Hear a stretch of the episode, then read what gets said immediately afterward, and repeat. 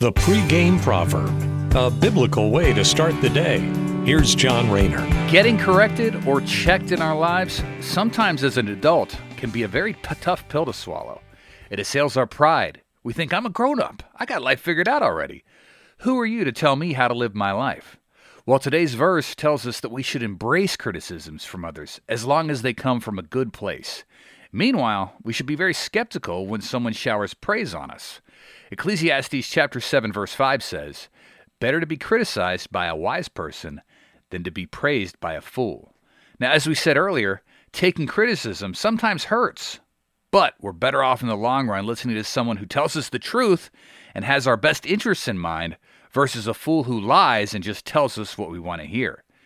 One has to wonder if Michael Jackson would still be alive today had he taken wise counsel before his life got out of control. This is a pitfall that lots of rich and famous people fall into. They're surrounded by yes men who tell them everything they want to hear and then refuse to listen to sound advice. Lots of athletes end up broke for this exact reason. Now, we might not be rich or famous, but it's still an important lesson for us. No matter how old we are, there's still plenty of room for wise criticism in our lives.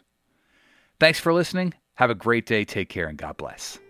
The pregame proverb with John Rayner. Look for it on all podcast platforms and have it delivered to your smartphone. The pregame proverb, proud partners of The Bar, the Biblical and Reformed Podcast Network.